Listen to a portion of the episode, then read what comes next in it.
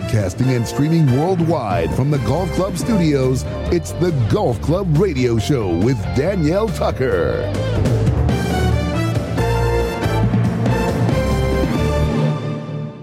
Hi, Danielle. It's Ben Crenshaw. Hey, Ben. I think I have a friend of yours on the show today, Charlie Mecham, the author.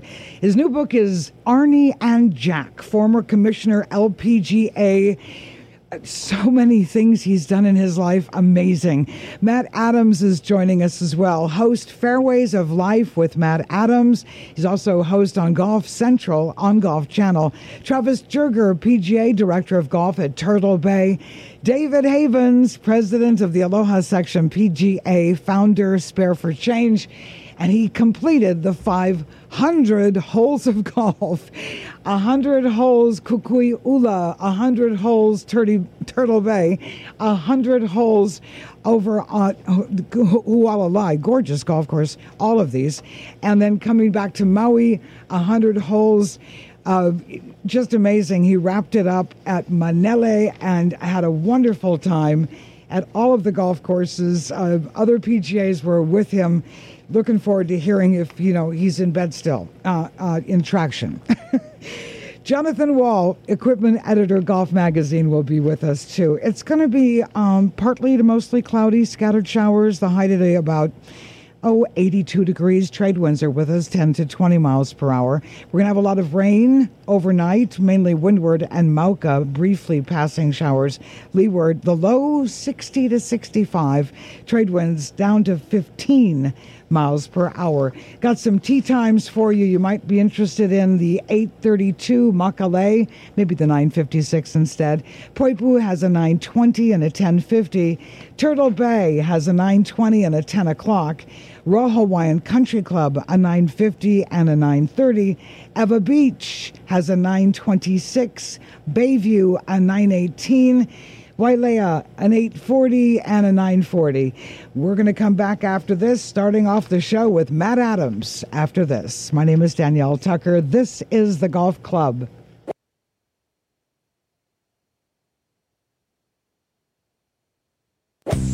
Streaming worldwide from sunny Hawaii.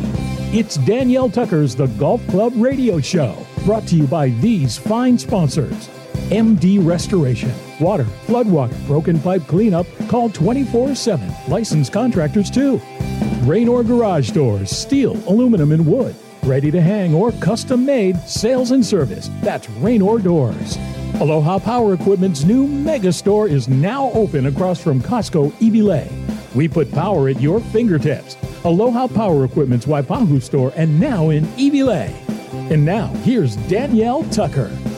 Yes, Matt Adams, host of Fairways of Life. That's a free app, by the way. Uh, you can hear him every day, Fairways of Life, on both iOS and Android.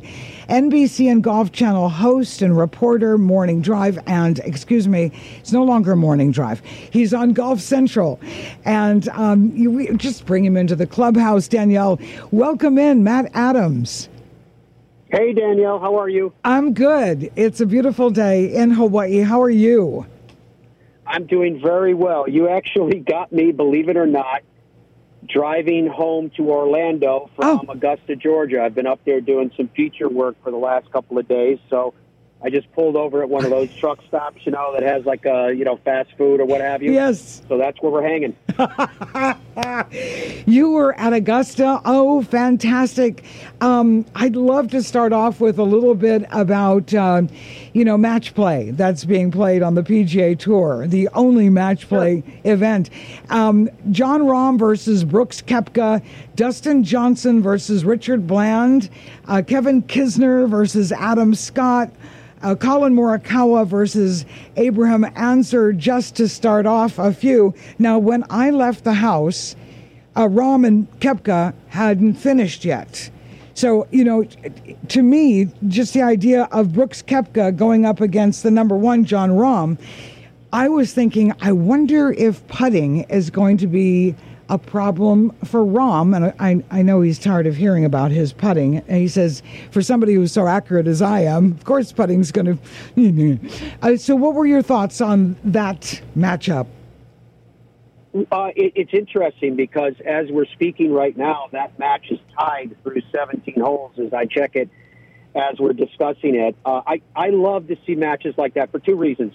One is Jon Rahm is a number one ranked player in the world, and it's a, it, I think it's great for any of us whenever we get to watch number one ranked players, particularly because Jon Rahm is unique in who he is and what he does and how he does it. That swing is unlike any other, and he said he can't get farther back than what he does, and he, although he's developed great power because of a clubbed foot.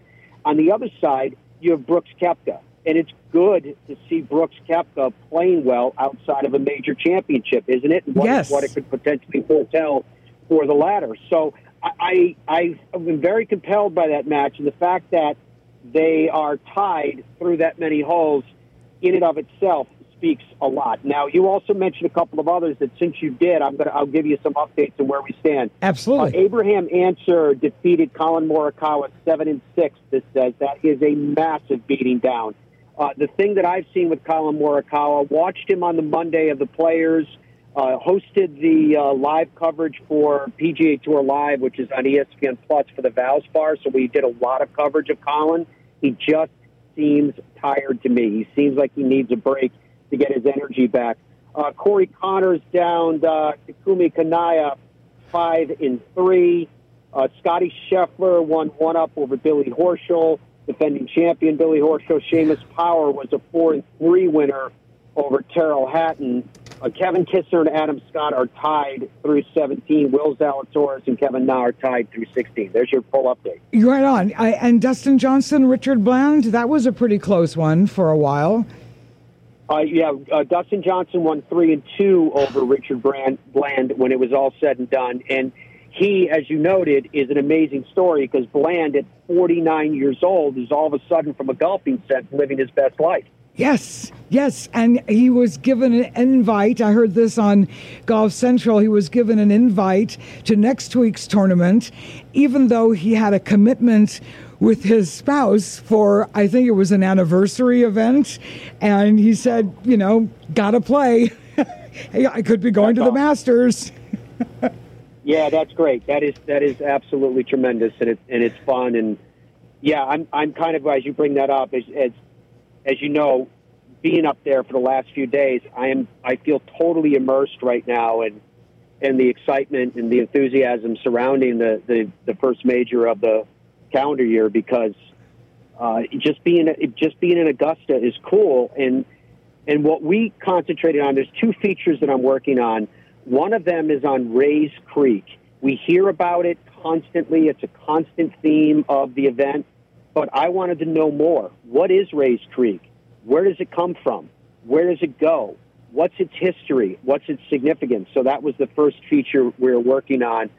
Uh, and I actually I was doing two features while we are there. The other one was that very few people realize that Augusta played an absolutely critical role for the Confederacy in the Civil War because it was the site of what was called the Confederate Powder Works.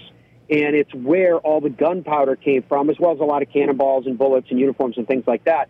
But if they didn't have this plant, which was incredibly designed and engineered, if they didn't have it, the Confederacy would have lasted maybe weeks Wow. uh, in the in the Civil War. It, and, it, and to go there and see that and hear the history and learn about it, it was just another thing that I love history, so it was just mind blowing. Yes.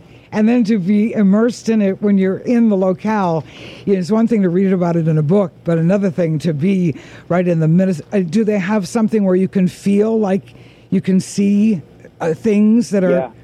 yeah, collections? Yeah. The, well, they they saved the original chimney, and it's still there.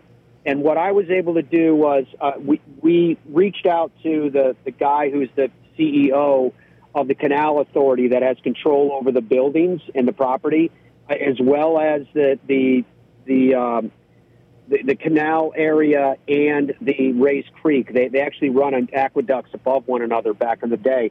So anyway, he was with me all day, and he was driving around us in the truck and explaining everything to us. And we did a bunch of interviews with him, and it just it's really cool. I, I, I love I love doing the kind of the cultural stuff about the host sites of majors because the golf course itself and the players and all those storylines I feel like are just so well covered that sometimes there's really neat things outside of it. In fact, I found out while I was there that there was a guy that ended up dying in the Titanic, but he but he he died heroically uh, because he was the one that, that was screaming and, and demanding that women and children be taken into the lifeboats first. Wow. Uh, ultimately, he succumbed to the, to the sinking of the ship too. But he's from Augusta, and there's there's a bridge that was built to his honor that about 20 years ago or so, uh, the, the government wanted to take down so they could expand a road, and the people of Augusta rose up and, and caused such a clamor that, that the government backed down on it. So I'm going to do that story next year because I just found out about it. Wow, are we going are we going to hear this on um, Golf Channel uh, in addition to Fairways of Life?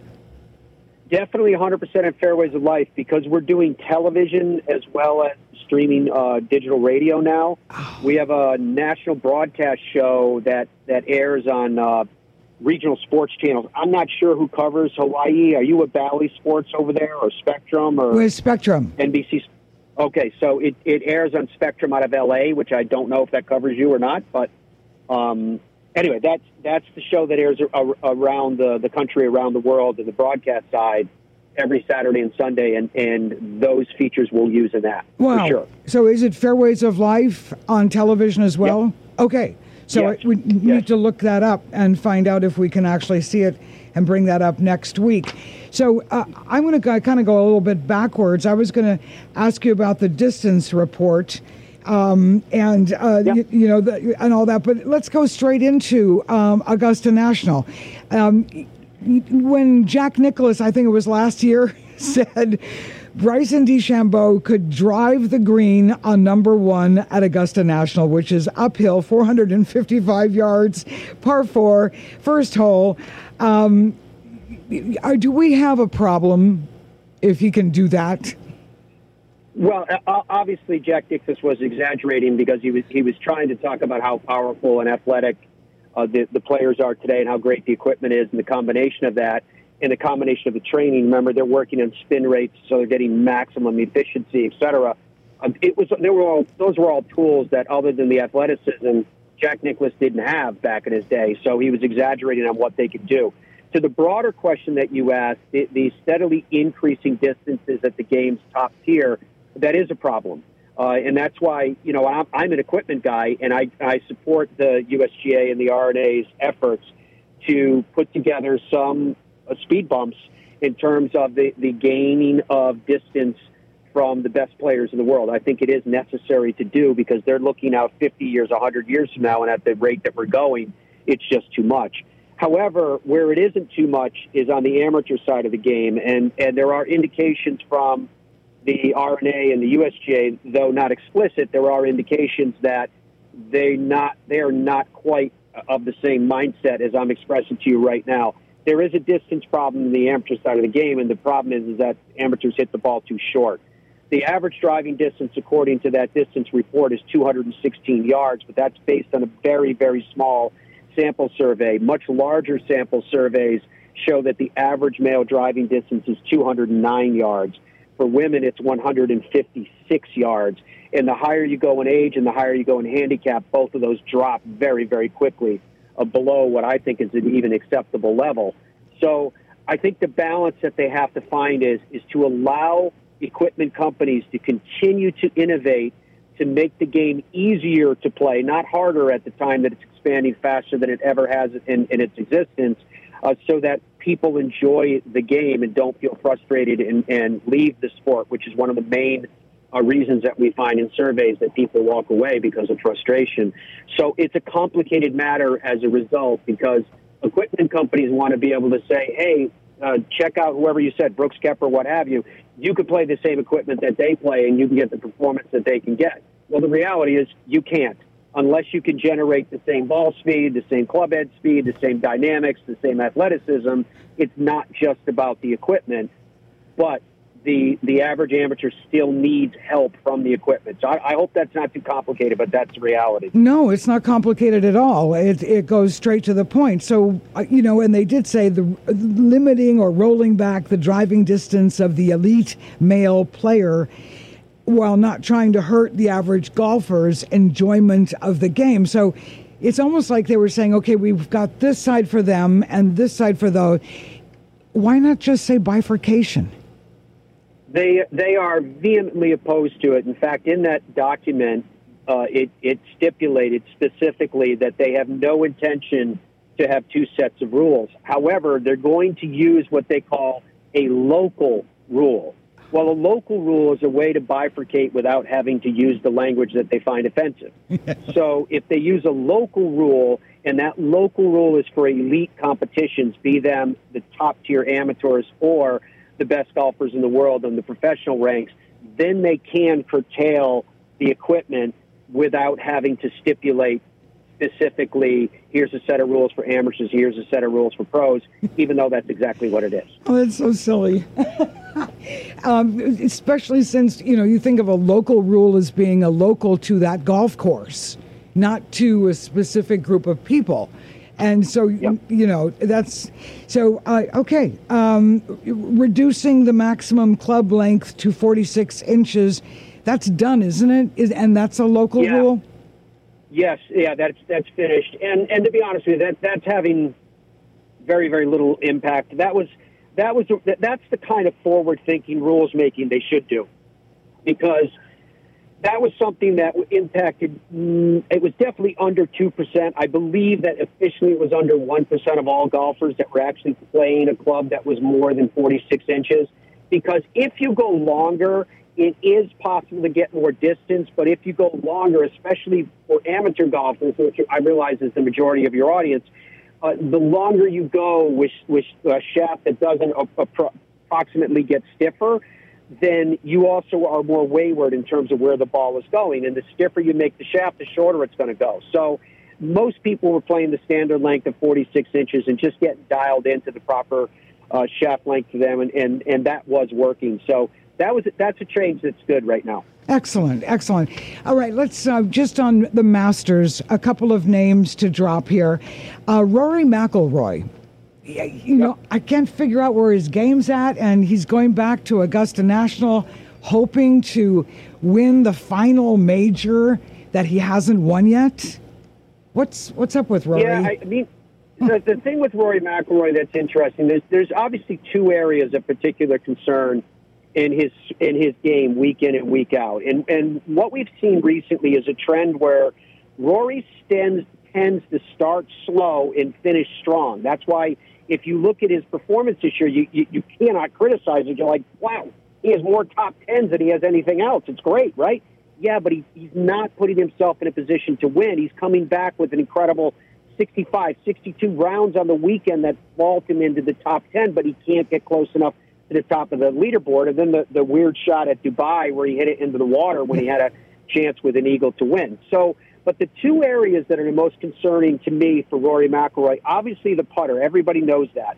Some days it's on, some days it's off. When it's on, he plays pretty well and scores very well. Um, when it's off, it's abysmal. The other one, though, that's even more concerning is that Rory tends to have trouble with his high lofted clubs, and we're talking inside of 100 yards when he has when he has a wedge in hand, and he just tends to juice it. And I think it, just keep an eye on it in a couple weeks because it really seems to show up for whatever reason at Augusta National. Uh, and and I'm talking about the control with the wedge because the necessity to hit them was such exacting uh, to be so exacting for the different quadrants of the green in order to to attack the pin. So that those are the two areas with, with Rory that are that are most concerning. Although his his driver has been getting wayward too, and some, sometimes uh, particularly when it when he when he hooks it, uh, that that's his big miss. And so, yeah, it's it's complicated with Rory too. Yeah, it is uh, definitely. Uh, it's like you want it so much, you know, and, and the, all of a sudden things go south.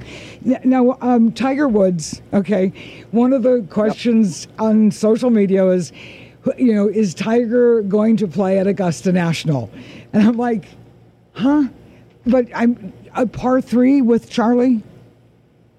Oh, I saw your I saw your response to someone that asked that question on social media. the, the the thing is with Tiger, or he's and, and uh, Tiger's classic because he lo- loves to control the message and control the media And in this case, he has not definitively said that he's not playing. Mm. I would love to believe that that's that, that he's waiting to the last second and that he hopes that he actually can play at Augusta National. I truly, truly hope that's what's going on, and I I would love it for for Tiger Woods to show up and do the best that he can, and whatever that is is what it is.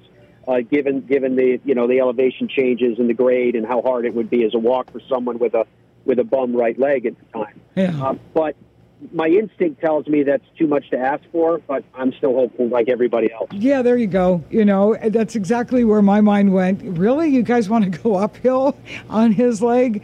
I don't think you realize the incline is incredible. Thank you so much for being on the show. Thank you for stopping on the side of the road. Um, love you. Thanks so much, Matt Adams. Very wonderful talking with you. Okay, we'll talk. it, Do it again soon. Bye. Bye. Matt Adams is host of Fairways of Life, and you can find him on Android and iOS. Excellent work always. And he's also on Golf Central, on Golf Channel, and I've got to find out how we can find him on TV, his own TV show. We're going to come back right after this. Travis Joerger, six time consecutive years winning the PGA President's Council on Growing the Game Award, Director of Golf at Turtle Bay. My name is Danielle Tucker. This is the Golf Club.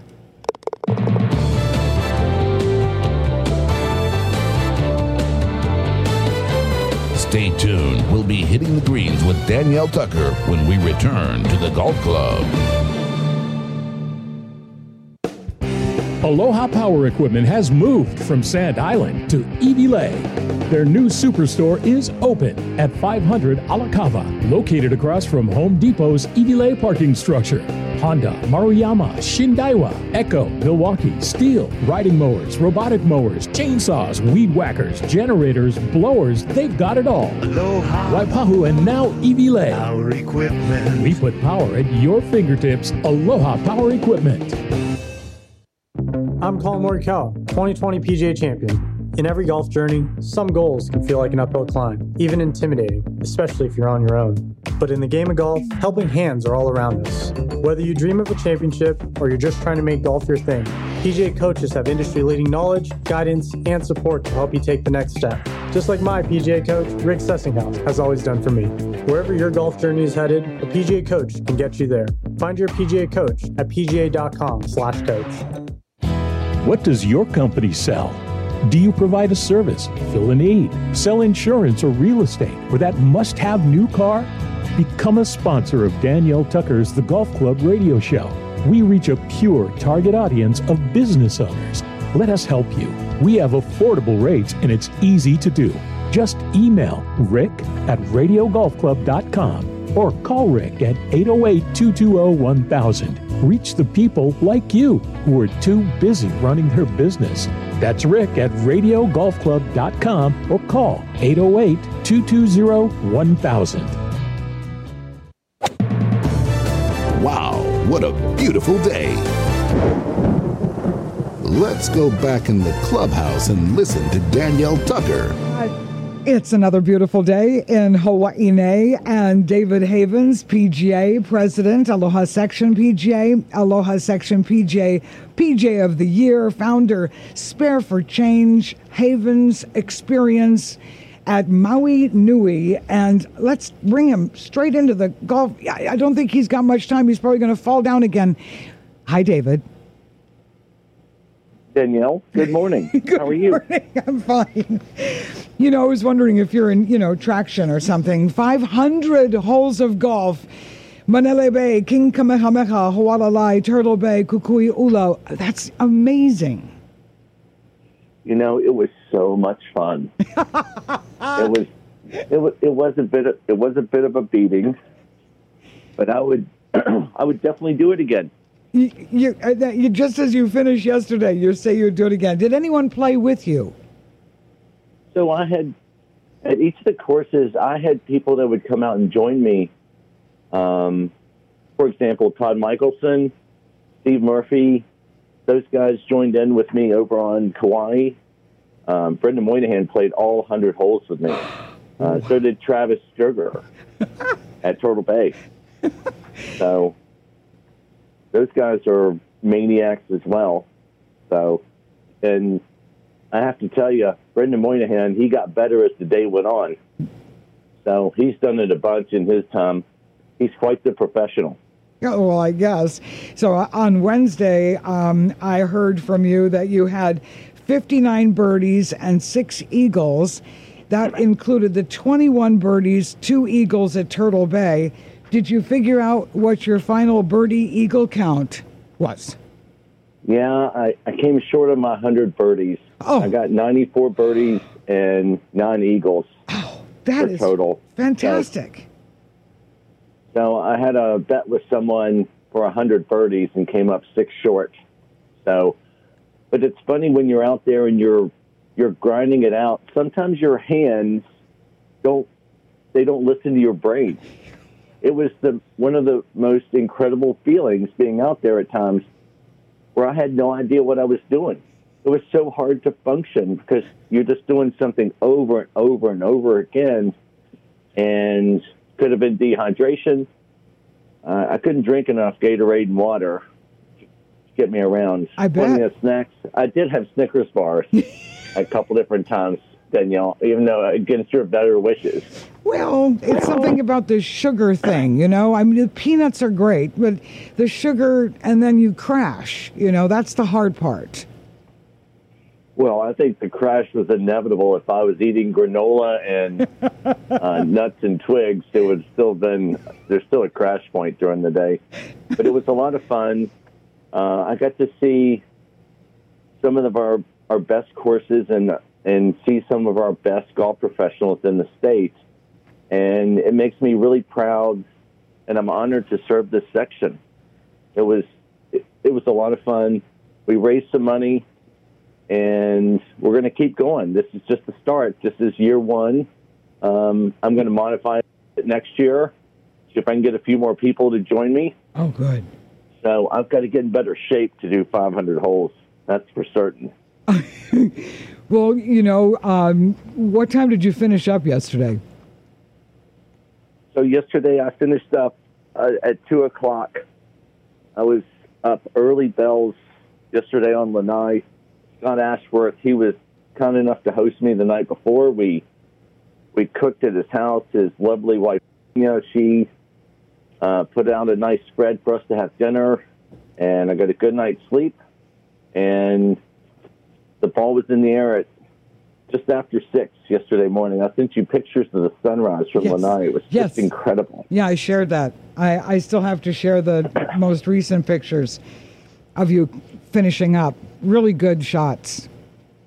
yeah, it was it was a lot of fun, and I wish I could have filmed more and done more. But when you're racing to get all, all the holes in, and then you've got to plan on your travel, the logistics were pretty tough. Getting from place to place and making sure you catch your flights and your trains and your your shuttles and your Ubers and so it was quite it was quite the race around Hawaii, but I've never done anything like that in my life, and I was really pleased to have done it. And I'm thankful to my wife. She she supports me in all the endeavors I take on, and it it takes a big team to pull something like this off. So Absolutely. it worked. It worked out great, and I, I I appreciate your support on this too. Oh, now the um, the reason why David Havens, PGA, president of the Aloha Section PGA, was out there. By I, I just asked one more question before I, I explained the purpose of all of this. Um, how long did it take you to play a hundred holes, starting at six? it it takes seven to eight hours. Um, I mean, it's as hard as you can go. I there was there weren't many stops along the way. You're um, what was fun for me. A couple of the places had the little snack stations out on the course where you could stop and get more waters and Gatorade and fruit and the Snickers bar, and then then at the end, I made sure that there was a, a cold beer as a refreshment for the finish, and then we're off to the next destination. So, and you know, some of the some of the courses play faster than others. Um, Travis and I, we raced around Turtle Bay because we played half the holes on Palmer, which is one of my favorite courses in the state, and 50 holes on Fazio, which isn't currently open to the public. So we could just, we were flying. so it was so much fun. Travis is Travis is a lot of good humor. Travis So- is going to be on right after you. Whatever he tells you is a lie yeah, about me. right, right, right, right, right. Sure. Uh huh. Uh huh. now we had a great time, and he is uh, he's a true golf professional and one of the best we've got in this state. And I'm very thankful for him.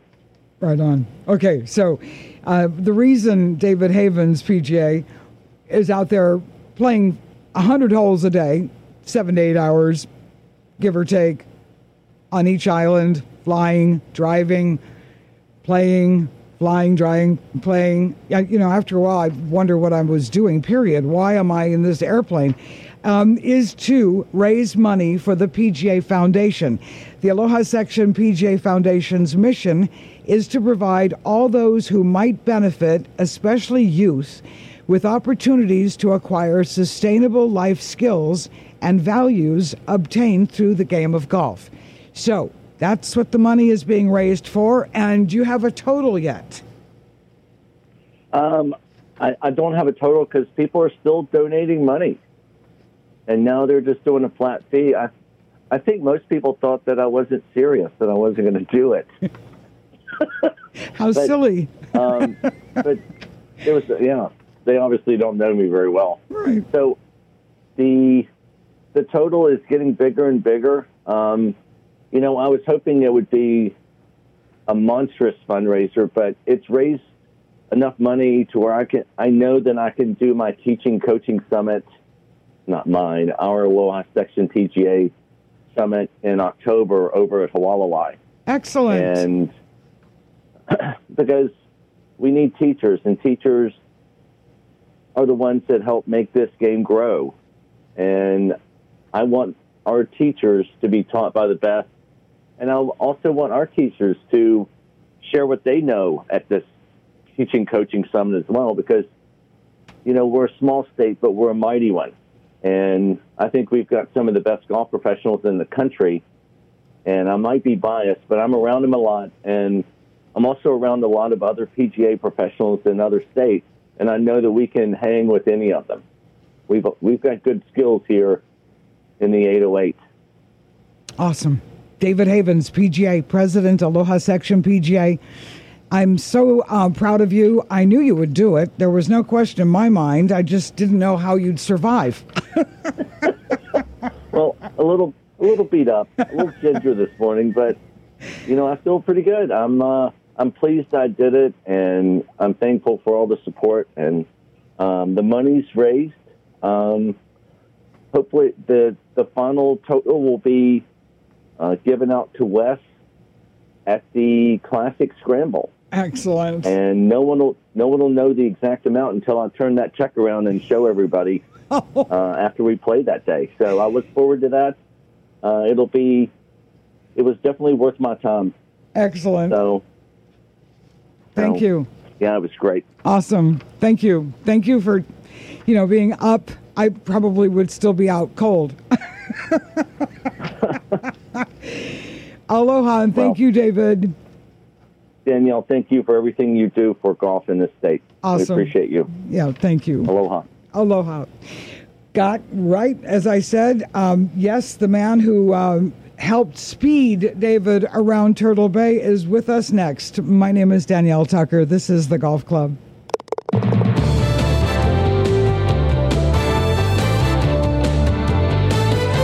Stay tuned. We'll be hitting the greens with Danielle Tucker when we return to the Golf Club. Poipu Bay on Kauai's South Shore. Share our home where the Grand Slam lives. Need a gift for that special someone? Tired of giving fruit baskets you know are getting recycled? Give a Poipu Bay Golf gift certificate. Whether it's a birthday, business, or anniversary, here's the one gift that is always the right size and the perfect date. Just give us a call and it will be waiting for you to pick up or mailed to your office. There may even be time to sneak in a nine. Call us for the perfect gift where great golf is played every day at Poipu Bay on the Garden Isle. Aloha Power Equipment has moved from Sand Island to Iwilei. Their new superstore is open at 500 Alakawa, located across from Home Depot's Iwilei parking structure. Honda, Maruyama, Shindaiwa, Echo, Milwaukee, Stihl, riding mowers, robotic mowers, chainsaws, weed whackers, generators, blowers, they've got it all. Aloha Waipahu and now Iwilei. Power Equipment. We put power at your fingertips. Aloha Power Equipment. Got a disaster in your business, high rise, or home? Call MD Restoration 24 7 emergency and disaster restoration service. We are totally, totally COVID compliant. Compliant. Floods, dirty water cleanup, fire damage repair, mold remediation, smoke damage, asbestos abatement, carpet and upholstery cleaning. Call 528 3434. We're also a licensed general contractor. Insurance company experts. Need help now? MD Restoration takes the stress out of your disaster. Get MD cleaned now. now. Call 528 3434. Ah, here's the local rule sign. Keep it in the fairway, it speeds up play. Now back to Danielle Tucker. Travis Joerger, six time consecutive year winner of the PGA President's Council on Growing the Game Award. He's the director of golf at Turtle Bay, Arnold Palmer, and George Fazio courses, and the Breaks putting course. Welcome into the clubhouse, Travis. Thank you, Danielle. Uh, good morning. Good morning. How did you survive your 100 holes on Tuesday? I'm still surviving. I'm still surviving. You can hear my voice. I was uh, yelling at David and laughing so hard. I lost my voice, unfortunately, but I'm, I'm getting back there. You, I know. Tell me something. What were you yelling at him about? Uh, mostly, I was cheering him on. I, I'd say he was trying to make a hundred birdies to um, generate some more revenue and uh, donations for the cause. So I was maybe yelling at his ball a lot. Yes, yeah, yes. I think that's what it is. Yes, yes. In the hole. No. Exactly, exactly. he made 94. Um, it- You know, if anyone could have done it, it was him. But yeah, he was just short. I think he should have been able to count his eagles. yes, But if he had, if he had counted his eagles, he would have made it. yes, easily. And then some. Definitely. We're going to have to talk to him about wagering. yeah, yeah. Next, next time you'll be a little wiser for sure. So you played on the Arnold Palmer course, Yep. 50 holes, and then on the George Fazio course, 50 holes. And of course, he mentioned that the Fazio course is closed. Uh, can you divulge the plans that you may have for the Fazio course?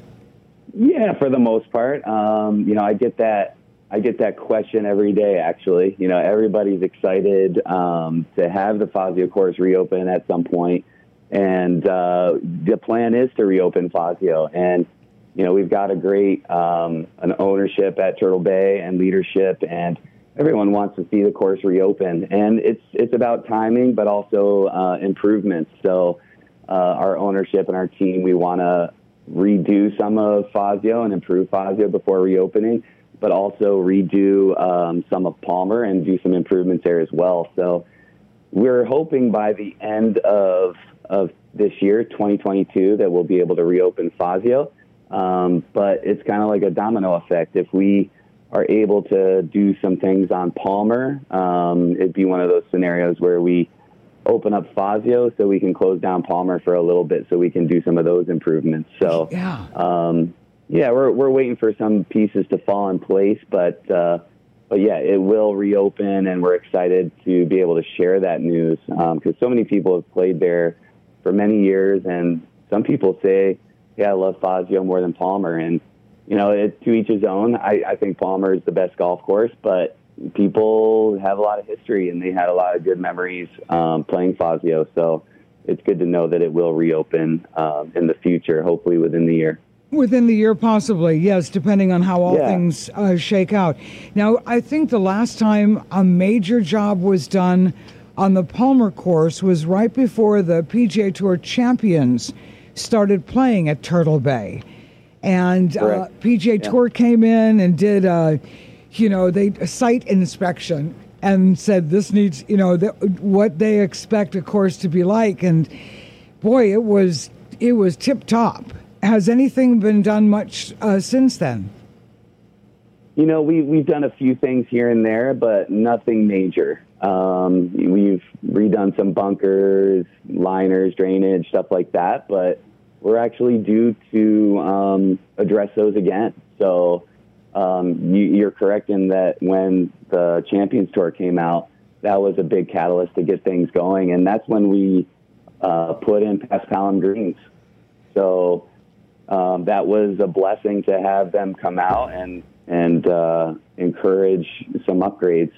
But uh, but yeah, we've we've we've done a great job. Um, I wouldn't take any credit at all, but our staff, our uh, head superintendent Mike Hanma, he's been uh, at at Turtle Bay for over 30 years, and he and his crew have done so much with very little. And uh, we're fortunate that now we're going to be able to do some really big things with with the Palmer course as well as the Fazio. That's and awesome. Just give it the attention and the love that it deserves, and, and get it get it uh, improved. So those that go out and play and love the course and say, "Oh, I love that golf course," and you know, it was it was great out there, and you know, I just look at them and go, eh, "Just you wait, it's it's going to be that much better." so we're excited for that too.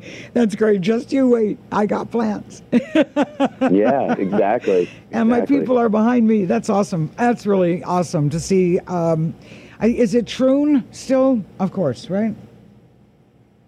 Uh, did you say Troon? Yes.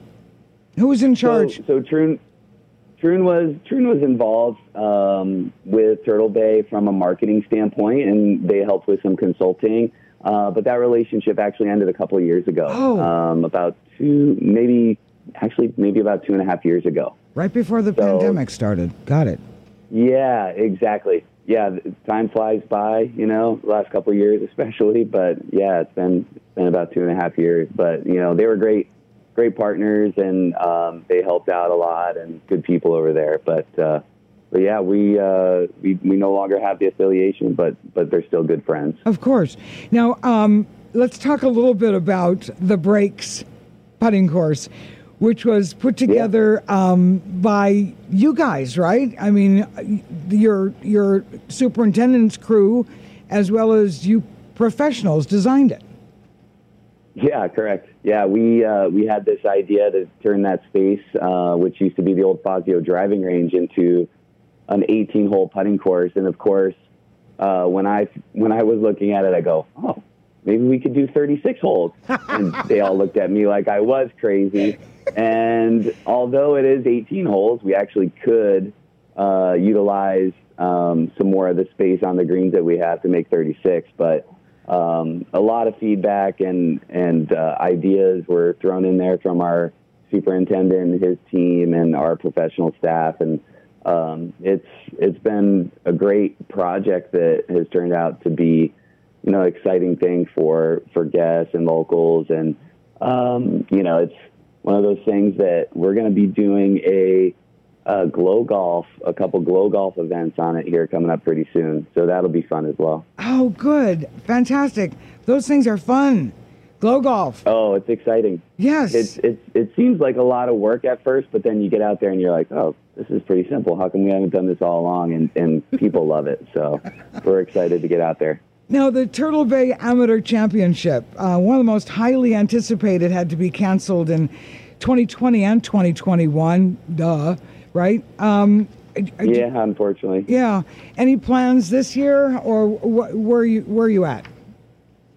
So yeah, great question.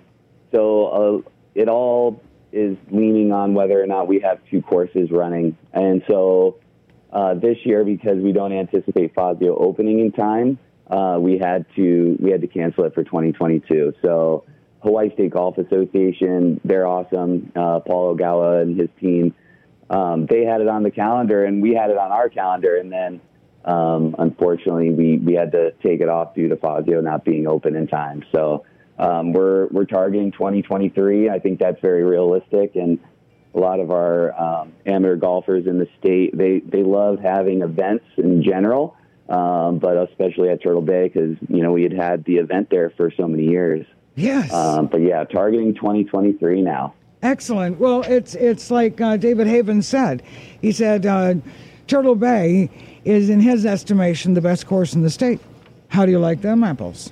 That's pretty- I I love that. You know, and and I know that's true because he told me that multiple times while we were playing, and uh, yeah, he he he told me an even.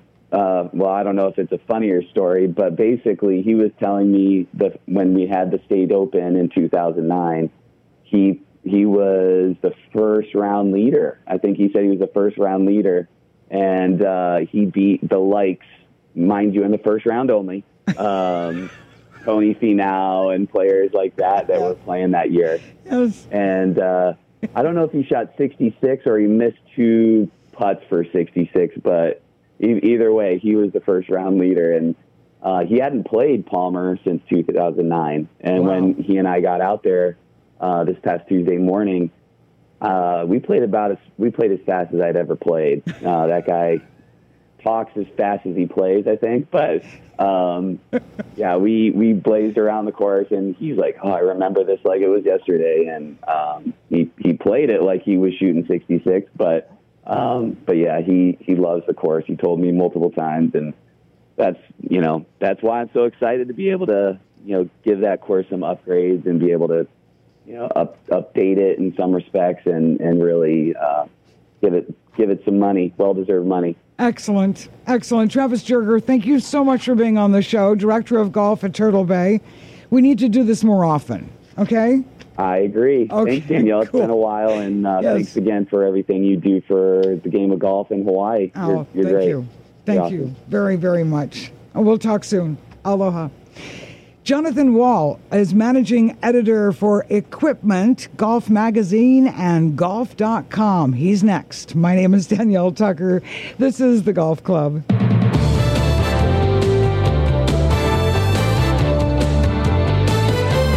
Stay tuned. We'll be hitting the greens with Danielle Tucker when we return to the Golf Club. Aloha Power Equipment has moved from Sand Island to Evie. Their new superstore is open at 500 Alakawa, located across from Home Depot's Iwilei parking structure. Honda, Maruyama, Shindaiwa, Echo, Milwaukee, Stihl, riding mowers, robotic mowers, chainsaws, weed whackers, generators, blowers, they've got it all. Waipahu and now Iwilei. Our equipment. We put power at your fingertips. Aloha Power Equipment.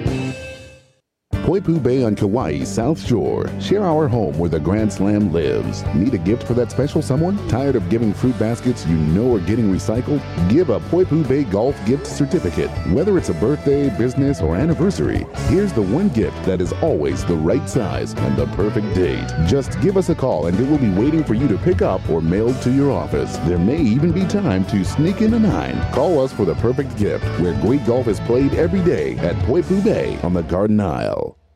I'm Collin Morikawa, 2020 PGA champion. In every golf journey, some goals can feel like an uphill climb, even intimidating, especially if you're on your own. But in the game of golf, helping hands are all around us. Whether you dream of a championship or you're just trying to make golf your thing, PGA coaches have industry leading knowledge, guidance, and support to help you take the next step. Just like my PGA coach, Rick Sessinghaus, has always done for me. Wherever your golf journey is headed, a PGA coach can get you there. Find your PGA coach at pga.com/coach. Got my new book, Three Tips to Play Better Golf. Practice, practice, practice. Now back to Danielle Tucker. Jonathan Wall, managing editor, equipment for Golf Magazine and Golf.com. And before that, he was PGA Tour equipment editor. Welcome into the clubhouse, Jonathan. Hey, Danielle. Great to talk to you again. It's good to talk to you again. It's been so long. Okay, uh, I, I've got to start with the quote of the week, uh, at least so far. Kevin Kisner on beating Justin Thomas. He's got plenty of money in the bank, and I'm not too concerned with his well being. it's it's a, it's a good one. You know, I mean, I I've, I've spent a lot of time around Kiz out on tour, and I mean that that's just who he is. I, I don't think that he's ever faced a player in his entire life that's that's that's made him scared or that he's ever felt like he couldn't beat. I mean, it's just the match play for him is perfect. It's it gives him an opportunity to play with a chip on his shoulder, and I mean that's why he's had so much success at the match play is is just because he he kind of feels like he's always the underdog and he uses that to his advantage. he's going to prove otherwise. That's right. Uh, we've got one. I mean, for, I'm watching only online the score. Will Zalatoris and Kevin Na are tied through 20. Wow. Yeah, I mean, this is this is this is the beauty of match play is is you're you're going to end up with at least a couple of these matches that are going to go extra holes and and uh, you know Will Zalatoris. I think a lot of people when him coming out of college from Wake Forest, even I mean he's I'm I'm from the Dallas Fort Worth area and he's a local guy here and and there was a lot of talk when he was in high school and even in junior golf that that he was destined for for great things and it's kind of fun to see a local guy do well, but I mean, it's, it's like Will Zalatoris' game is, is unbelievable. If and if and when he he gets the putter going, that seems to be his only issue that he's had. Is it just doesn't really quite heat up for him when he needs it. But it seems like this week the putter's been rolling for him, and uh, you know, good timing because there's a, there's a pretty big tournament, Danielle, that's a couple weeks out. yeah. I was just a little thing called the Masters. Um, you know, right. well, what I was thinking when I saw Kevin Na you know, Kevin Na has a little bit more experience, and Will Zalatoris has really good game, you know. But I thought experience might be trumpet. But you know, just as you said, he's really good. Zalatoris is really good. Yeah, and look at look at. Uh, I mean, he lost today in the round of sixteen, but uh, to uh, Takumi Kanaya. I mean, it was his first time playing in in the match play, and he makes it to the round of 16. So there's something about, you know, you would think. I, I mean, I agree with you. You'd think guys that that don't have a lot of experience in this in this event might be at a disadvantage, but it there's there is there's something about just getting out there and, and getting back to match play and in the head to head style. Some some players just embrace that and, and are better than others. And uh, you know, again, I think we're seeing some of that with, with the names that are that are in the quarterfinals for this afternoon. I mean, Brooks Koepka and Dustin Johnson are are both Ryder Cup and Presidents Cup veterans, and and you know it's it's just that's kind of the the cream kind of rising to the top. Kevin Kisner we always already mentioned, but yeah, there there are some there are some you know big name guys that always do well in this event. Yeah, yeah. Uh, Takumi Kanaya, it's great to see uh, a rising Japanese golfer come into you know the PGA Tour. We haven't heard a lot, but he's a, a dominant on the Japanese tour. Have you have you seen him play? Yeah, he's he's uh, again. This is the this is what's great about the World Golf Championships is it gives us an opportunity to see some players that we we normally wouldn't. And you know, Takumi was the world ranked number one player. They you know they do the World Golf Amateur rankings, and he was number one for 55 weeks. Wow. I mean, that's a, that's a pretty decent stretch as as the number one player. And he's uh you know he's won as a professional on the Japan Golf Tour when he was still an amateur. So he's one of those players that again we talk about like a Will Zalatoris you probably, if, if you were from, you know, a lot of golf golfers maybe on the mainland and even in even in Hawaii you know, maybe they've heard Takumi, Takumi Kanaya before then, but a lot probably did not. But if you were from from over in, in Asia, you know, this is probably somebody who's been on your radar for a little bit. He's only 23 years old, and he again has a lot of game. If you can win on the Japan Golf Tour, which is, I mean, essentially like winning on the PGA Tour over here, and you win as an amateur. I mean, that's that's. I mean, there are very few guys that have ever done that, and one of them Phil Mickelson, I, you know, they, have gone on to have pretty decent careers. So I think that kind of bodes well for his chances to, to have a, a long professional career. Yes, you bring up Phil Mickelson right before the Masters. The mm-hmm. decision mm-hmm. that he made to not play, how did that sit with you? You know, Danielle, I, I, I struggle with this because, you know, at the end of the day, these golfers are private contractors. You know, they play on the PGA Tour, and the PGA Tour has uh, a group of individuals that are, I mean, their only job is to put on golf tournaments, get sponsors, and, and set up these big purses so that the, the professional golfers can go play in these tournaments. I mean, the, the pro golfers, that's, that's what they do. And so they can play wherever they want around the world. Now, a lot that's been going on with, with you know, the Saudi Golf Federation and, and LIV Golf and, you know, there's just, there's a lot of opportunities that are starting to, starting to bubble to the surface a little bit, and maybe golfers have other opportunities to play beyond the PGA Tour and the European Tour. Um, but you know, Phil had Phil had the right to go play over there. I, I think there were there were a lot from you know from an, an ethical standpoint, things that have gone on over there um, in Saudi Arabia. Yes, you know, it didn't sit well with a lot of people, and and I get that. And the way that Phil went about it, the way that he openly admitted that he was really trying to do this to kind of stick it to the PGA Tour. Yes. You know that I didn't agree with that, and you know some people will will say that what he told Alan Shipnuck should have been off the record, and Alan shouldn't have um, reported it. But you know, there's there's really, I mean, unless Phil says it, I mean, Alan's not obligated to to keep it to himself. So it's just it's a really weird situation all around. Um, I do feel bad for Phil because he it's it's like this really this really you know for a, a sterling career. I mean, everybody loved Phil. Um, he had a very strong following. It, it feels like this really kind of tarnishes um, an unbelievable professional golf and amateur golf career. So yeah, it, it's it's tough, but I mean we've seen it. I mean, Callaway hit pause on the relationship. A bunch of his sponsors have already run for the hills, and and you know now it sounds like, based on reports that Augusta National is telling Phil, look, we don't want you to show up because it's going to be a circus, and we don't want your circus. So um, I'll be curious to see when he does show up again, and, and I would imagine that there's going to be an apology attached to that return to professional golf. This will be interesting. This will be. Oh, so this is Jonathan Wall, managing editor, Equipment Golf Magazine, Golf.com. He has a column in Golf Magazine, Golf.com, uh, Wall to Wall. It's such a great name. Um, and this is something that I think everybody, one of your articles, Robo Test does speed or better impact lead to more distance?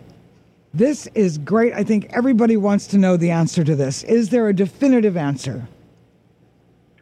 Yeah, so this is this has been a fun project for for myself and, and Gene Parente. Who Gene, um, I, have I've known Gene for a little while now, but this is our, really our first opportunity to work together where Gene runs Golf Laboratories. He's the founder of Golf Laboratories, and Gene essentially designed the robot that tests all of the golf clubs that all the major manufacturers use. So when they're designing golf clubs, they use Gene's robot to hit to hit the ball, and then they can record the data and see, you know, okay, are the technological changes that we're making to these clubs when we hit it on the robot at certain speeds and off the toe and off the heel and do all these miss hits, not just hitting it out of the center of the face, what are we seeing?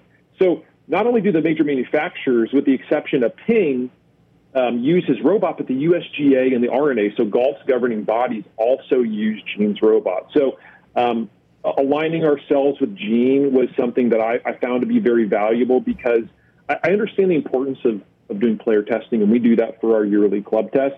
But I also see value in doing robot testing because it, it strips away a lot of the biases that golfers have and it allows the robot to just tell you what it does when you miss the ball and when you hit it out the middle. So one of the tests that we started doing was one that I think a lot of golfers are curious about is, you know, how do I gain consistent distance?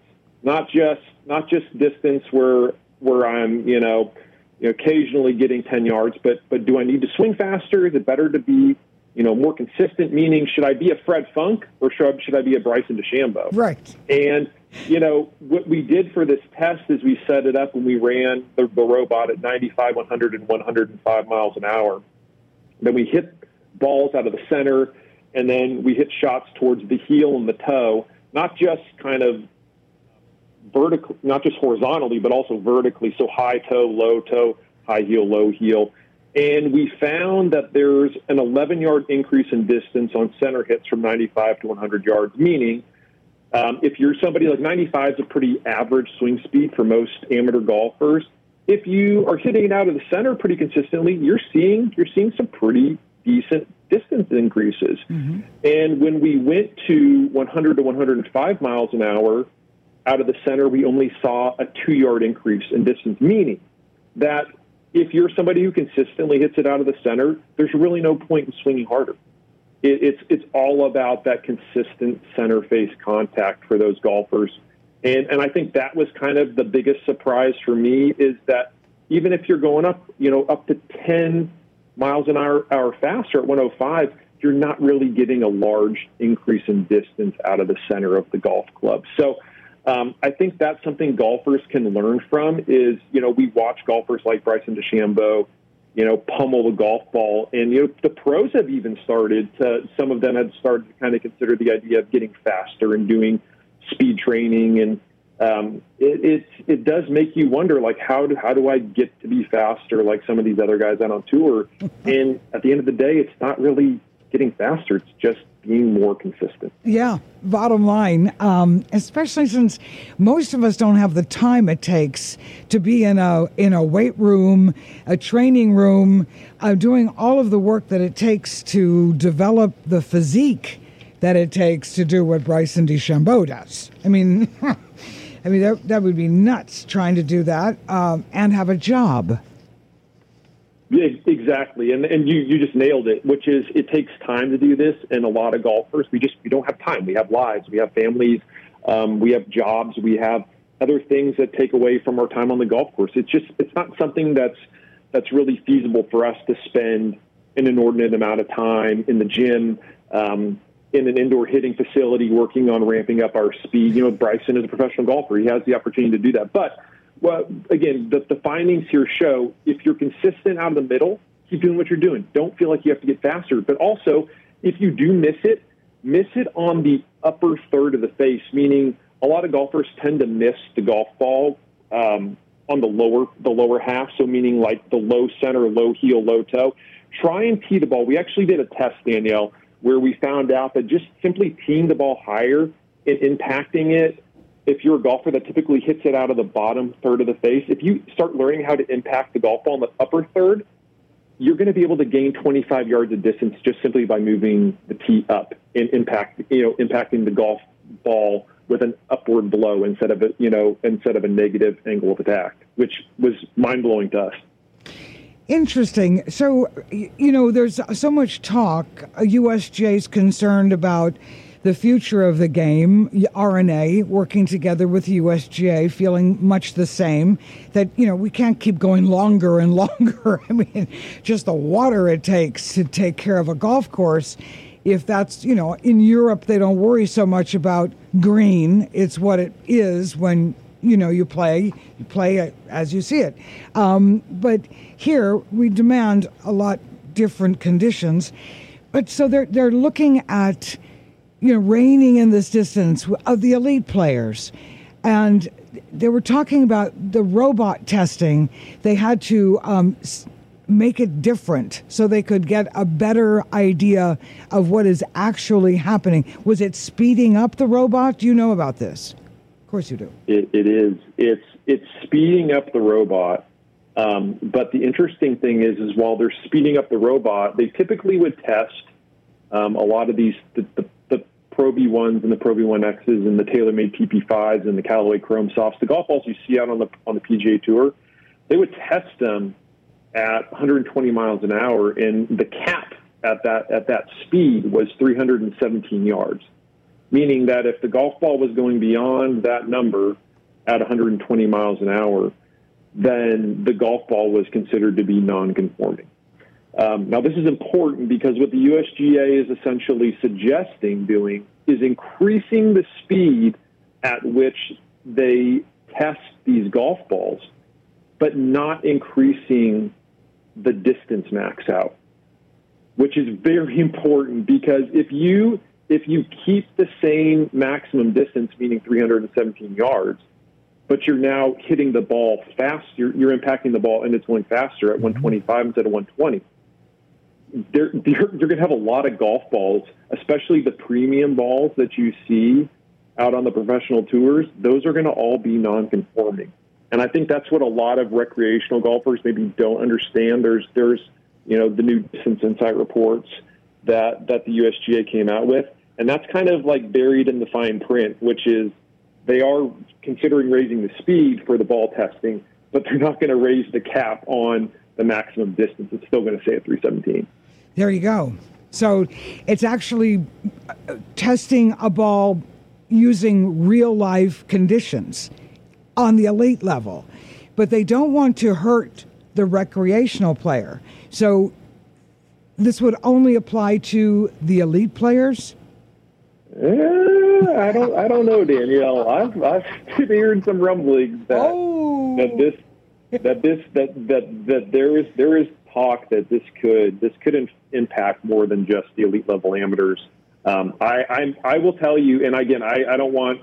Um, I'm I'm doing some some of my own reporting right now, so I'll uh, you know everybody listening, just keep it keep it on golf.com. I'll, I'll have some reporting, but um, yeah, it's there. There's a possibility that this that this might uh, impact amateurs as well. I, I I don't necessarily. I know that there's talk about bifurcation, but I I'm really curious to see how the USGA plays this one out because um, from some some of the people that I've spoken to, maybe it's not so black and white with it just affecting the the golfers that we see on television and the guys that are playing in your USGA amateurs and the um, and those tournaments. Yeah, it's. I, it, listen. This is this is a, this is a very nuanced and complicated issue. It's it is that, and I think that's why the USGA really didn't come out with any sort of concrete decisions. They're still talking to the manufacturers. The manufacturers still have a lot of questions. And I just don't think we're there yet. I, I think that there's still a lot that has to be ironed out here. Because at the end of the day, this doesn't just affect golfers, but it also affects the companies that make the golf balls and the golf clubs. And they've got to wrap their, you know, they've got to wrap their minds around, you know, bifurcation or coming out with new golf balls for everybody, not just for the pros. Uh, there's there's a lot there, and, and I don't think anybody has has even half the answers yet. No, a lot to consider and a lot of money at stake. Yes. Yes, A lot. a lot. Yes. Well, I'm looking forward to it. Will you please be on the show more often so we can talk about the reporting that you're talking about doing, that you're doing? Because I think this is For really sure. important for people who just, you know, go out and hit balls as far as they possibly can, not that far, um, as they wish they could. And um, the equipment always helps, you know, and so thank, thank you so much for being on the show. Yep. Thank you again, Danielle. It's all fun. It's it's wonderful. Aloha. Charlie Mecham, Emeritus Commissioner LPGA, chairman of many boards and currently serving on the board of Messer Construction. You know, this man is amazing. We're going to talk with him right after this. My name is Danielle Tucker. This is the Golf Club. The golf club tip number 72. Don't throw your club over the fence. It slows down play. We'll be right back with Danielle Tucker in a few moments. Got a disaster in your business, high rise, or home?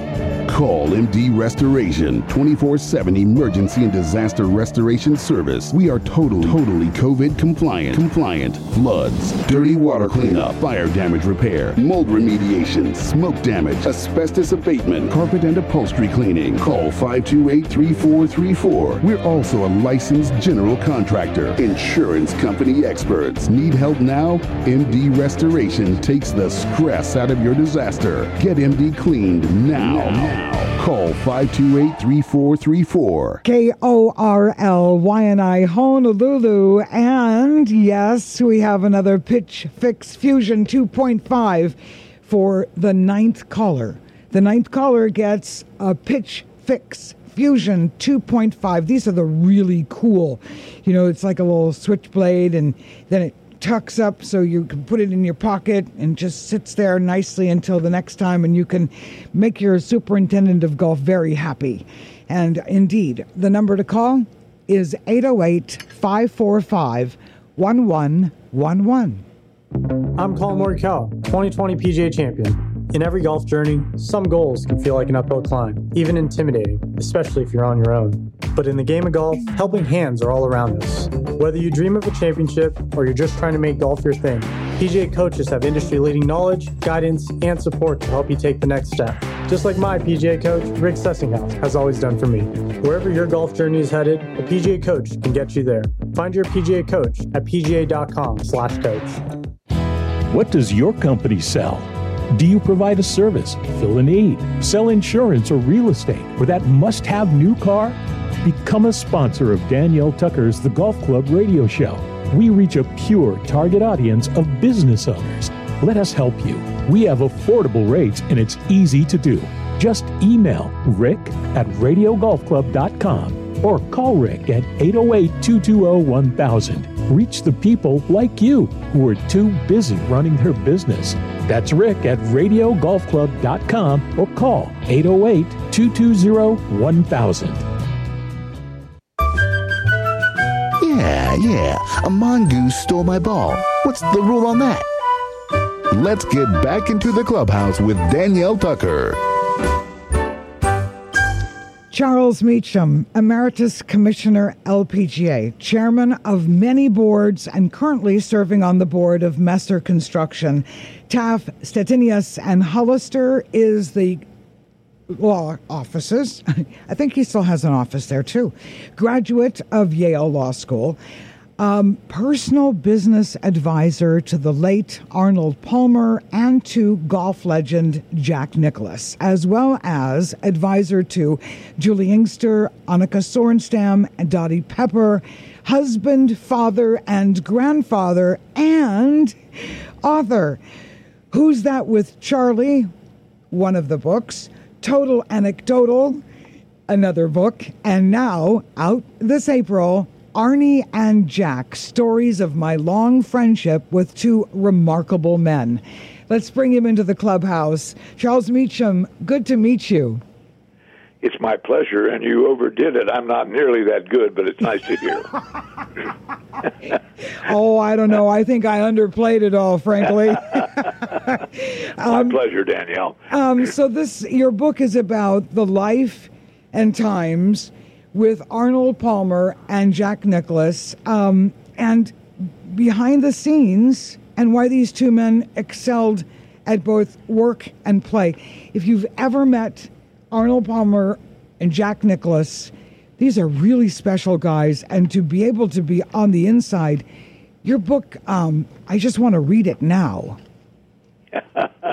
well, it it was a blessing to me to have the opportunity uh, in Jack's case, over 50 years, and in Arnie's case, over 20, to really uh, get you know down deep and personal with them on a number of occasions. And so, a lot of my friends were urging me to to write a book because they said, Charlie, you may be one of the few people that really knew each of these guys and communicated with them over a long period of time uh, intimately. And so I decided, okay, I'll give that a try. And uh, I really had a lot of fun writing it, and I hope uh, I hope people will enjoy reading it. Oh, I'm sure. I'm sure we will. Now, the difference between the style Arnold Palmer and the style of Jack Nicklaus in business is there something that stands out between the two, or are they very similar? Uh, very similar in terms of um, their real ability to understand business and to uh, embrace some of the concepts that many athletes, many people for that matter, don't really understand. Um, but there's the, the main difference is that Arnie's business affairs were managed from the beginning by uh, Mark McCormack and IMG, and uh, Jack. I think spent a little time with IMG, but basically he's uh, pretty much handled his own matters. Hmm. Yeah, Interesting. I mean, that's that's a big undertaking when you're at the stature. I mean, what are the demands? I can only imagine people are constantly trying to get something, organize something. They must have all kinds of people. Yeah, and and I don't want to mislead you or the listeners. Uh, Jack always had a a business guy with him, um, but uh, not not in the same sense that Arnie had IMG. Yeah, I understand. Now, oh, Arnie, okay, Tiger Woods. Uh, the two of them seem to have a really wonderful relationship. Um, was it ever revealed to you what the two of them talked about during the trophy ceremonies that made them laugh so much? No, I, I don't know specifically. Um, but Arnie, you know, Arnie loved to laugh, and I'm sure that that he said something or Tiger said something, it just broke him up. And I've got a lot of photographs, including one with me in in the book. Uh, have his arm around me, laughing real hard, and we could never figure out who said what. It was so funny. So I can't help you there. No, it's just it's wonderful because I know exactly what you're talking about. Some people interaction just makes for yeah. Hilarity if you, you know it's just a lot of fun and it sparks and it continues and it's uh it's just an energizer. It's a wonderful feeling well it it, it arnie loved to laugh and i'll i'll, I'll jump a little bit ahead maybe um, one story that i love to tell. It's in the book. Um, arnie built a restaurant out in la quinta where i now live in california and uh, uh, he loved it. It was a great restaurant still is and uh, one day I got a call from Jack, and he said, "Charlie, I'm in town. Can we have dinner?" And I said, "Sure." Uh, he said, "Where shall we go?" And I said, "Let's go to Arnold Palmer's if you can handle a bad meal." he, he said, "No, I'd love to do that." So I called Arnie because he didn't know Jack was in town. so the the two of them arrived separately, but but uh, within five minutes of one another. And we all had a drink, and then Arnie said to Jack, uh, "I want to show you this place." So here you go. These two guys walk around the restaurant, and people were spilling their their their water, dropping their napkins, dropping silverware. They couldn't believe here are these two guys walking together through the restaurant and uh, both of them were laughing very hard at that. I remember very well. That's wonderful. that is just wonderful. See, these are the kind of inside stories that you're going to yep. be hearing, reading rather. Are you going to do? Right. Is someone going to do an audiobook? Uh, I know. I, I I don't know. I've done audiobooks of my two earlier books, and uh, once I was done, I was glad, but it was it's very hard work. Yes, it is uh, to do. It takes a lot of time. Uh, we are having an ebook um, as well as the uh, published book, so there'll be a there'll be a book on Kindle, um, and and I may I may end up doing an audio book, but it's too too soon to to promise. Yes, I understand. Um, Charlie Mecham, his new book is Arnie and Jack Stories of My Long Friendship with Two Remarkable Men. So, um, have you been to Hawaii? Did you come to Hawaii when the senior skins, for instance, at Hualalai and Ka'anapali was really flourishing? Been to uh, Hawaii. See, I'm I'm I'm almost 92, so I, I've been almost everywhere. But I've been to Hawaii a lot, and always loved it for uh, for events like the one you mentioned, and uh, a women's event uh, that we we always had two or 3 uh-huh. So uh, I and I absolutely love.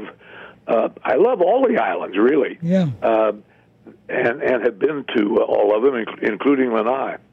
Yeah, you know, I was always a wonder. I would cover um, the senior skins at Hualalai or yeah. uh, or uh, Maui, you know, and when you fly into these airports and you're coasting along, you know, on the tarmac, and you see this row of private jets. Oh, yeah, that's true. It's not, it's it's a it's a not a very well kept secret. It's a it's a beautiful place. it is. Yes, it's a beautiful place. So, um, you know, our current flock of contenders. Um, yeah. You know, right now, um, I think uh, Scotty Scheffler. Uh, no, that's not the one I was looking at. We were tied all the way through. Um, I'm going to have to look our current yeah. group of of uh, young, uh, yeah, the yeah. you know the Brysons, the Will Zalatoris, and, right. and all these kids. Uh, what is what is your take? What what condition are we in? I'm sorry. Ask that again. I'm sorry. What, what kind of shape are we in with these youngsters? Oh well, I, I think it's very very exciting, and it's it's fun for me because I've watched this now three or four different times as I've grown older, watching the new breed come in, and you you begin to have a feeling. Um, when it's happening. And and then the next thing you know, you look around and you say, uh, "Well, I'll tell you a true story. I don't know if this is in the book or not, but um, every morning when Arnie was living out here in La Quinta, uh, for four, or four months a year, I would get some Starbucks every morning and bring a newspaper, and we would sit there and look over the the uh, uh, sports page and, and look at the uh, scores and so on. And one one morning, this is probably seven or eight years ago, uh, I, I said I was looking over Arnie's shoulder, and I said, Arnie. I don't know any of these guys. And he looked at me and laughed, and he said, "Neither do I." and so, it's and it's even more true today. But it's it's so exciting. Um, I, the, the young Chilean boy I've watched several times, and um, and then of course the the young man who just uh, uh, Cameron Smith. Yes. Uh, it just these these guys can really really play, and Arnie and Jack would both be. Uh, wonderfully excited to see that because, uh, you know, bottom line, uh, the, the the the thing about both Arnie and Jackie, they loved the game, and they loved to see it played well, and to see these young guys play it well. And by the way, I can't I can't ignore the LPGA. Same thing's happening there. Yes. Um, the the new breed is coming on, and I think it's very exciting. And I know that both Arnie and Jack would feel the same way. Did uh, Jack Nicklaus and Arnold Palmer's family maybe get a preview copy of your book? Well, Jack has read the whole thing, and I sent um, I sent a um, uh, a galley proof, if you will, to uh, uh, Amy Saunders, his daughter, one of his daughters. Mm-hmm. So they've they've had a look at it. Yeah. Any feedback? Uh, Did they like it?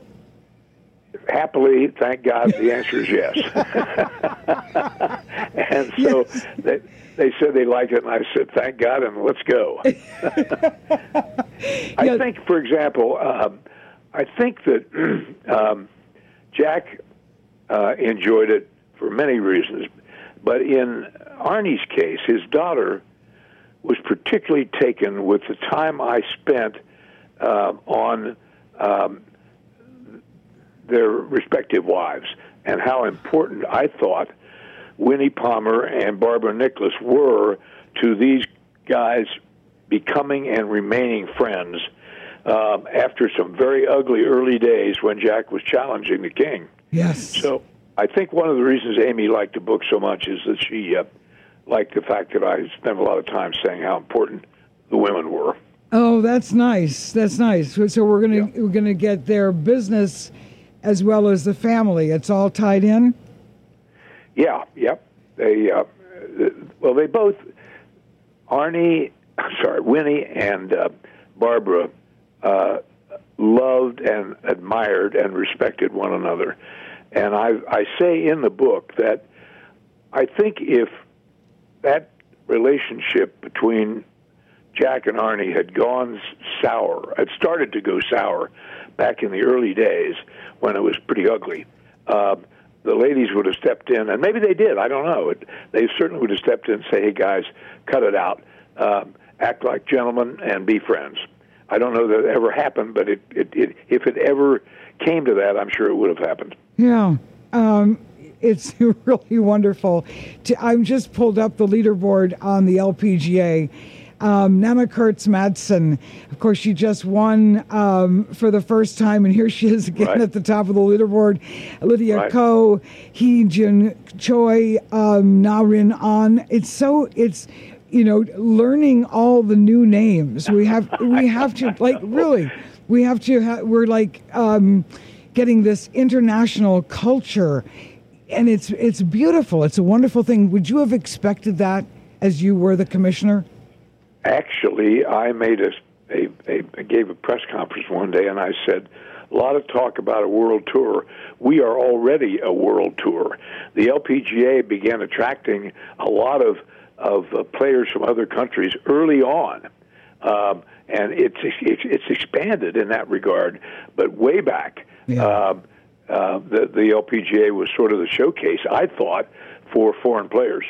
Yes, it is absolutely. And now the um ties that have been made between the LET, uh, the Epson Right. Tour, all of these working together just makes so much sense. It it does, and I think it will only expand. Uh, they both tours, well, all the all the women's tours have have nothing to lose and everything to gain by expanding their work together. It's wonderful. Um, Charles Mecham, Emeritus Commissioner, LPGA, chairman of many boards. Um, now he's serving on one. And, he, he, you know, his books are Who's That with Charlie, Total Anecdotal, and Arnie and Jack Stories of My Long Friendship with Two Remarkable Men. Um, in the final couple of minutes that we have, tell me, what is your 92? I'm not giving it away. Oh. You said so earlier in the conversation. Right. So, right. what are you doing to stay so active and so vital and so all of the things? You, your memory Well- is right there. Everything's working. What are you writing taking? writing books has been uh, a real uh, uh, joy for me, and uh, that requires you to be uh, uh, mentally and physically alert. I also stay in touch with young people. Uh, I genuinely believe that one of the reasons somebody gets old is that they they either don't talk to anybody or they only talk to old people. I have a lot of young friends, some still from the from my days in golf, um, and and I believe strongly in that. Physical exercise, of course, is is good, but I must give you a line that I've come to use because at my age, people almost always, when when you get together, say, "Well, how are you?" And my answer is, physically, I'm fine. Mentally, you perhaps should talk to someone else. yes, But that is so good. as far good. as I know, I'm okay. no, from our conversation, I can tell you you're more than okay. You're fabulous. Thank, Thank you. Thank you very much for being on the show, um, Charlie. You, you you you do a good show, and I really was pleased to be on it, and wish you nothing but the best. Yeah, same for you. Thank you so much. Aloha. Take care. All right. Bye bye. Okay, uh, we've got uh, to thank the people who make this show possible because without them, we wouldn't be on the air. Um, the Aloha Power Equipment's mega store. Yes, Aloha Power Equipment's new mega store. It's right next door to Costco gas station on Alakawa in Iwilei. You'll find all the Aloha Power equipment you can count on the riding mowers, the robotic mowers, the chainsaws, the weed whackers, the generators, and a whole lot more. Uh, You know, equipment that I won't even recognize. They walls and walls all each different company has its own section. So you just look up the sign and whoop you go right to the place you want to go. It's so cool. Aloha power equipment in waipahu. They're open of course and their mega store on alakawa next door to the gas station the costco gas station. You know where that is. Everybody does now with gas prices. We put power at your fingertips. Aloha power equipment MD Restoration. MD Restoration. Flood or fire disasters, you need help from MD Restoration. At any time of the day or night, just call the number if disaster strikes your home, your office, call MD Restoration. You see, they're licensed contractors. So they'll do your cleanup, then they'll do the repair. And their number is 528 3434. We are very honored, absolutely honored, to have the support and the aloha uh, from the Aloha Section PGA. The best way to get good at this game is to learn from a PGA, a PGA, a member of the PGA of America. It takes a lot of time and love of the game and the people to become a PGA because they love the game, they love teaching, and you'll be in good hands. And it really makes a big difference in our life. All right, in our game, I should say. Now, I've got tea times for you. I think I have just put the sheet away, but um, I want to thank you. We did not get a winner, so I can't congratulate our winner, but we'll have a Pitch Fix divot repair tool for you. Again, that's Pitch Fix, the divot repair tool. We'll have that um, next week. And let's see what our time is like. We're just about out, but um, thank you for your mana. May you hit the sweet spot every time. And you can always find the show at radiogolfclub.com. slash listen. And you can hear the podcast there or you can hear it wherever you get your podcasts. My name is Danielle Tucker, and may you hit the sweet spot every time. Aloha. You've been listening to the award winning Golf Club radio show with Danielle Tucker on the Golf Club Network statewide. Tune in next week and we'll tee it up together only on the Golf Club. Copyright 2022.